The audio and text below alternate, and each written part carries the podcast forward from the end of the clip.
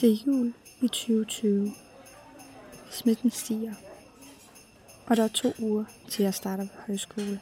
Derfor forlænger vi nu de skærpede restriktioner, den reelle nedlukning af Danmark, fra 3. januar til og med den 17. januar. Det betyder, Det var som om, at lige præcis det her pressemøde ændrede hele mit forhold til corona og til nedlukningen. Inden da havde jeg haft et meget neutralt forhold til det hele. Men lige pludselig følte jeg mig uretfærdigt behandlet. Og det kunne man mærke på mig. det betyder, at elever og studerende i grundskolen, på ungdomsuddannelser, videregående uddannelser og voksenuddannelser skal undervises Jeg har ikke noget at stå op til. Jeg har ingen vagter i arbejdsplanen. Alligevel sætter jeg en alarm for at føle, at jeg stadig laver noget. Men jeg ligger bare i sengen i to timer og bliver sur af at se på billeder og videoer af mine venner, som er sammen til fester. Jeg gør et stort nummer ud af ikke at like deres opslag, og jeg gør et stort nummer ud af ikke at svare på deres Snapchat-billeder. Det eneste, jeg har lyst til at tjekke, er de daglige coronatal, fordi jeg håber, at de på et tidspunkt fortæller mig, at højskolerne kan åbne. Det her er de barske realiteter. Et er tidspunktet for, hvornår vi kan begynde at udfase restriktionerne.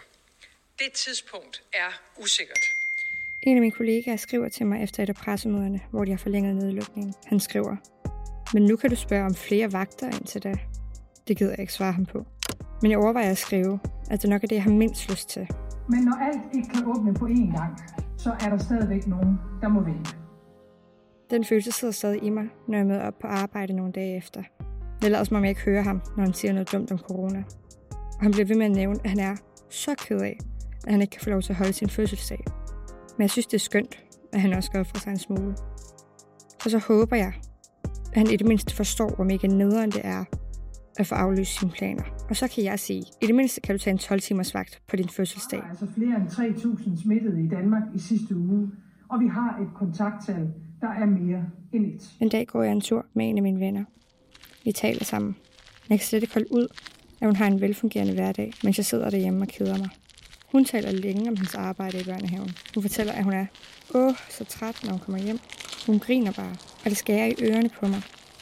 For jeg vil have, at hun forstår, hvor irriterende hun er at lytte til lige nu. Og jeg føler, at vreden bobler under huden på mig. Men det praller helt af på hende. Og hendes sympati er salt i såret lige nu. For det minder mig bare om alt det, som jeg ikke har. Det er desværre nødvendigt at forlænge nedlukningen. Jeg er vred over, at mine venner trøster mig, for det hjælper ikke. Faktisk er jeg bare vred på alle omkring mig, for det virker til, at de fortsætter deres hverdag som normalt, mens jeg sidder alene tilbage.